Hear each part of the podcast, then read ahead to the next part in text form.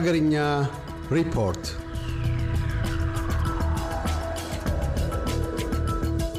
የኢትዮጵያ ኦርቶዶክስ ተዋሕዶ ቤተ ክርስቲያን አራተኛው ፓትርያርክ ብፁዕ ወቅዱስ አቡነ መርቆሪዎስ ባደረባቸው ህመም የሕክምና እርዳታ ሲደረግላቸው ቆይተው አርብ የካቲት ሀያ አምስት ቀን ሁለት ሺ አስራ አራት ዓመተ ምህረት ከዚህ ዓለም በሞት ተለይተዋል። ብፁዕ ወቅዱስ አቡነ መርቆሪዎስ በሺ ዘጠኝ መቶ ሰማኒያ ዓመተ ምህረት ነሐሴ ሀያ ዘጠኝ ቀን የኢትዮጵያ ኦርቶዶክስ ተዋሕዶ ቤተ ክርስቲያን ቅዱስ ፓትርያርክ ተብለው የተሾሙ ሲሆን በፖለቲካዊ ግፊትና ጫና መንበራቸውን ለቀው ከሀገር ከመውጣታቸው በፊት እስከ ነሐሴ ሀያ ስምንት ቀን ሺ ዘጠኝ መቶ ሰማኒያ ሶስት ዓመተ ምህረት ድረስ ለቤተ ክርስቲያን አጠቃላይ አመራር ሰጥቶ ቆይተዋል። በውጭ ሀገር በተለይ አሜሪካ በኖሩበት ዘመን እሳቸው የሚመሩት የስደት ሲኖዶስ ተቋቁሞ እንደነበርም የሚታወስ ነው። የኢትዮጵያ ኦርቶዶክስ ቤተክርስቲያን በሁለት ሲኖዶስ ከዚያ በፊት ተመርታ አታውቅም። ይህ የሁለት ሲኖዶስ እድሜ እዚህ አዲስ አበባ ካለው የኢትዮጵያ ኦርቶዶክስ ቤተክርስቲያን ሲኖዶስ ጋር በታረቁ ጊዜ አብቅቷል። እሳቸውም ከሀያ ስድስት ዓመታት ስደት በኋላ ሐምሌ ሀያ አምስት ቀን ሁለት ሺህ አስር ዓመተ ምህረት ወደ ሀገራቸው የተመለሱት አቡነ ሜርቆሪዎስ በአጠቃላይ ቤተ ክርስቲያንን ለሰላሳ አራት ዓመተ ምህረት ማገልገላቸው ተስተውሏል። የብፁዕ አቡነ መርቆሪዎስ የቀብር ስነ ስርዓትም በመጪው እሁድ መጋቢት አራት ቀን ሁለት ሺህ አስራ አራት ዓመተ ምህረት በቅድስት ስላሴ ካቴድራል እንደሚፈጸም በቤተ ክህነት ተገልጸዋል። ጠቅላይ ሚኒስትር አብይ አህመድ በሀዘን መግለጫቸው ላይ ሁለቱ ሲኖዶስ አንድ እንዲሆኑ ቅዱስነታቸው ወሳኙን ሚና መጫወታቸውን አስታውሰዋል። ይህን የገለጹት ጠቅላይ ሚኒስትሩ በድረገጻቸው ላይ ነው። በቅዱስነታቸው የቀብር ስነ ስርዓት ላይ ከውጭ ሀገራት ኦርቶዶክስ አመራሮች እንደሚገኙ ይጠበቃል። እስካሁንም የሩሲያ ፌዴሬሽን ፕሬዚደንት ቭላዲሚር ፑቲን የሀዘን መግለጫ አስተላልፈዋል። አቡነ መርቆሪዎስ በቀድሞ አጠራር በጎንደር ክፍለ ሀገር በደብረ ታቦር አውራጃ በአለታ ወረዳ ልዩ ስሟ ማር ምድር በሚባል ስፍራ ከእናታቸው ከወይዘሮ ለምለም ገሰሰና ከአባታቸው ከብላታ ፈንታ ተሰማ በሺ ዘጠኝ መቶ ሰላሳ ዓመተ ምህረት ተወለዱ። ከኤጲስ ቆጶስ ሹመታቸው በፊትም አባ ዘሊባኖስ ፈንታ ተብለው ይጠሩ ነበር። እድሜያቸው ለትምህርት በደረሰ ጊዜ በተወለዱበት አካባቢ ንባብና ዳዊት ከዚያም ኪዳነ ምሕረት በምትባል ደብረ ደብር ምዕራፍና ጾመ ድጓ ተምረዋል። ከዚያም ትምህርታቸውን በመቀጠል ወደ ጎጃም ሄደው በጎንጃ ቴዎድሮስ ገዳምና በዋሸራ በጊዜው ከሚደነቁ መሪ ጌታዎች የቅኔ ትምህርታቸውን ለአራት ዓመታት ተከታትለዋል።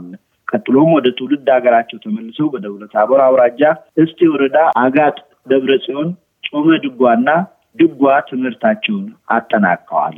አቡነ መርቆሪዎስ የአቋቋም ትምህርት፣ ዝማሬ፣ መስዋዕት ከተለያዩ መምህራን ወስደዋል።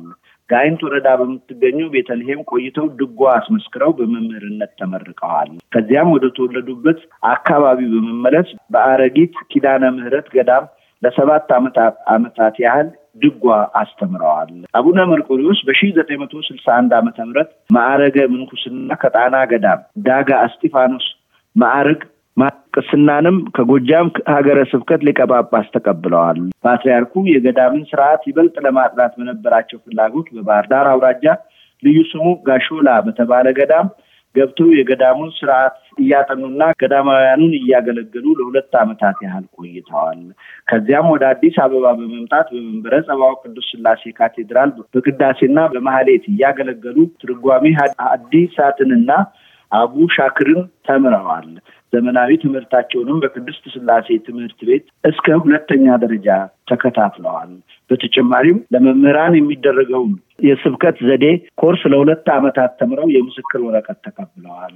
ከዚያም ቤተ ክርስቲያኒቱ በምዕመናን ጭምር በከፍተኛ ድምፅ የኤጲስቆጶሳት ምርጫ ተደርጎ በዚህም የኦጋዴን አውራጃ ኤጲስቆጶስ ሆነው ተሾመዋል። በስተመጨረሻም ከነሐሴ ሀያ ዘጠኝ ቀን ሺ ዘጠኝ መቶ ሰማኒያ ዓመተ ምህረት ጀምሮ አራተኛው የኢትዮጵያ ኦርቶዶክስ ቤተክርስቲያን ፓትርያርክ በመሆን ሲያገለግሉ ቆይተዋል።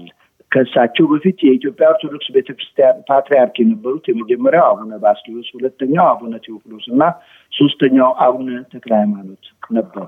በብዙ የውስጥ ችግሮች ውስጥ እየተፈተነ የሚገኘው የገዢው ፓርቲ ብልጽግና ፓርቲ ከምርጫ በኋላ የመጀመሪያ የሆነውን ጠቅላላ ጉባኤ ከመጋቢት ሁለት ቀን እስከ መጋቢት አራት ቀን ድረስ እንደሚያከናውን ተገለጸ። ባለፈው ዓመት በሰኔ ወር በተካሄደው ምርጫ በዶክተር አብይ አህመድ የሚመራው ብልጽግና ፓርቲ በአብላጫ ድምፅ አሸናፊ መሆኑ የሚታወቅ ምርጫው በብዙዎች ነፃና ዴሞክራሲያዊ እንደሆነ በተነገረለት የተነገረለት ምርጫ ሲሆን ብልጽግናን ወደ አሸናፊ የመሩት የእሳቸው ግንባር ቀዳሚ ሆኖ መቅረብ እንደነበር የሚታወስ ነው። በአንዳንድ የዜና አውታሮች በቀረበ ዘገባ መሰረት ከብልጽግና ፓርቲ ማዕከላዊ ኮሚቴ ስብሰባ ሾልከው የወጡ ዜናዎች እንደሚያመለክቱት የኦሮሚያ ብልጽግና ፓርቲ እንደ በፊቱ ኦሮሚያ ባለው የህዝብ ቁጥር ብዛት ጋር ተመጣጣኝ የሆነ የፓርቲ ውክልና እንዲኖራቸው ተወስኗል ተብሏል። የሌላዎቹ ግን እንደ ኦሮሚያ በህዝባቸው ቁጥር የተወሰነ አለመሆኑም ተገልጿል።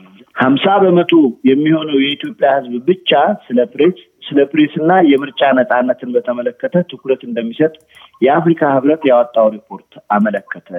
የአፍሪካ ህብረት ይህንን ሪፖርት ያወጣው የአፍሪካ ህብረት እስከ ሀያ ስልሳ ሶስት ዓመተ ምህረት ድረስ ያወጣውን እቅድ ጋር በተያያዘ በተሰራው ናሙና መሆኑ ተጠቅሷል። ይህ ናሙና በአፍሪካ ደረጃ የተሰራ ስለሆነ የየሀገራት ህዝብ የህዝብ ቁጥር ከግምት ውስጥ ገብቷል። በዚህ መሰረት ሩዋንዳ ከህዝቡ መካከል ዘጠና ሁለት በመቶ የሆኑ የፕሬስ ነፃነትና ምርጫዎች ነፃና ተቀባይ መሆናቸውን ይከታተላል በማለት የአፍሪካ ህብረት ሪፖርት ያመለክታል። ሴኔጋል ዘጠና በመቶ፣ ጋና ሰባ ሁለት በመቶ ህዝብ ለፕሬስ ነፃነትና ለምርጫ ክትትል ያደርጋል ተብለዋል። በሌላዎቹ አነስተኛ መሆኑን ተገልጸዋል።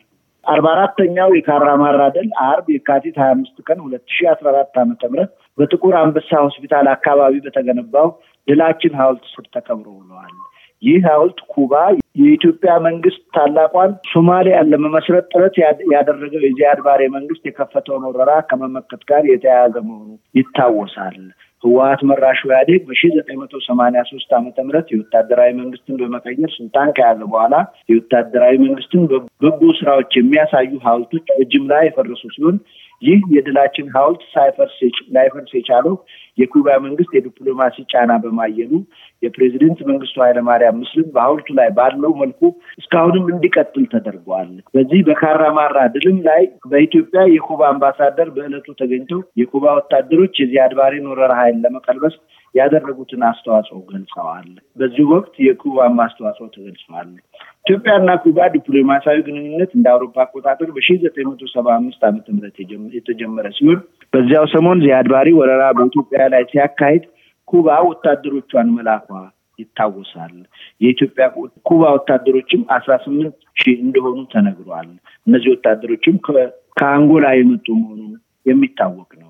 በዚሁ በአርባ አራተኛው የካራማራ ድል ወቅት የአየር ኃይል አብራሪዎች በተለይም ኮሎኔል በዛብህ ጴጥሮስ ያደረጉት ከፍ ያለ ተጋድሎ ሰፋ ያለ ስፍራ ተሰጥቶት ለህዝብ ቀርቧል።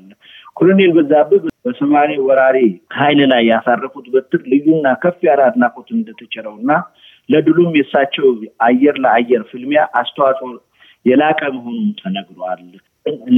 ለኮሎኔል በዛብህ በአካባቢያቸው ሐውልት በአሁኑ ጊዜ ተሰርቶላቸው በቅርቡ እንደተመረቀም የሚታወስ ነው። የኢትዮጵያ መንግስት ወደ ውጭ ሀገር የሚሸጠው የኤሌክትሪክ ኃይል ከአስር በመቶ እንዳይበልጥ መወሰኑን የኢትዮጵያ ኤሌክትሪክ ኃይል አስታወቀ። ወደ ሱዳን የሚሸጠውም ሁለት መቶ ሜጋዋት ብቻ እንደሚሆን ተገልጿል። ከኢትዮጵያ ኤሌክትሪክ ኃይል በተገኘው መረጃ መሰረት ሱዳን ለመግዛት የጠየቀችው አንድ ሺህ ሁለት መቶ ሜጋዋት እንደሆነ ተጠቅሷል። ነገር ግን በሀገር ውስጥ የቀረበው ጥያቄ እጅግ በጣም ብዙ በመሆኑ ለሱዳን ሊሰጠው ሊሰጠው የተወሰነው ከሁለት መቶ ሜጋዋት መብለጥ የለበትም ተብሎ ተወስኗል። ኢትዮጵያ የኤሌክትሪክ ኃይልን ወደ ኬንያ፣ ጅቡቲና ሱዳን እንደሚላክ ከኢትዮጵያ ኤሌክትሪክ ኃይል የተገኙ መረጃዎች ያመለክታሉ። ለኬንያ በቅርቡ እንደሚላክ መረጃዎች ሲያመለክቱ በኢትዮጵያና ኬንያ በኩል አስተላላፊ መስመሮችም ተገጥመው ማለቃቸውም ተገልጸዋል። ለጅቡቲ ቀደም ተብሎ ኤሌክትሪክ ኃይል ይቀርብ እንደነበር ተረጋግጧል። ውሃም ከኢትዮጵያ እንደሚሰጣት የሚታወቅ ነው። በገቢ ረገድም ከኤሌክትሪክ ሽያጭ ገቢ በየጊዜው እየጨመረ መምጣቱም ተዘግቧል። እንደ አውሮፓ አቆጣጠር ሁለት ሺ አስራ ስምንት አስራ ዘጠኝ በጀት ዓመት ኢትዮጵያ ከኤሌክትሪክ ኃይል ሽያጭ ሀምሳ ስድስት ሚሊዮን ዶላር እንዳገኘችም ተነግሮ ተነግሯል። የኢትዮጵያ ኤሌክትሪክ ኃይል ምንጮች በመጪው ዓመታት ዘጠና ነጥብ አምስት ሚሊዮን ዶላር ልታገኝ እንደምትችል ግምት ተሰጥቶታል። ለኤስቢኤስ አማርኛ ሬዲዮ ዝግጅት ክፍል የቀረበው በዚህ ያበቃል። ከአዲስ አበባ ሰለሞን በቀለ። እያደመጡ የነበረው የ SBS አማርኛ ፕሮግራምን ነበር። የፕሮግራሙን ቀጥታ ስርጭት ሰኞና አርብ ምሽቶች ያድምጡ። እንዲሁም ድረገጻችንን በመጎብኘት on demand እና በ SBS mobile app ማድመጥ ይችላሉ። ድረገጻችንን SBS dot com dot au Amharic ን ይጎብኙ።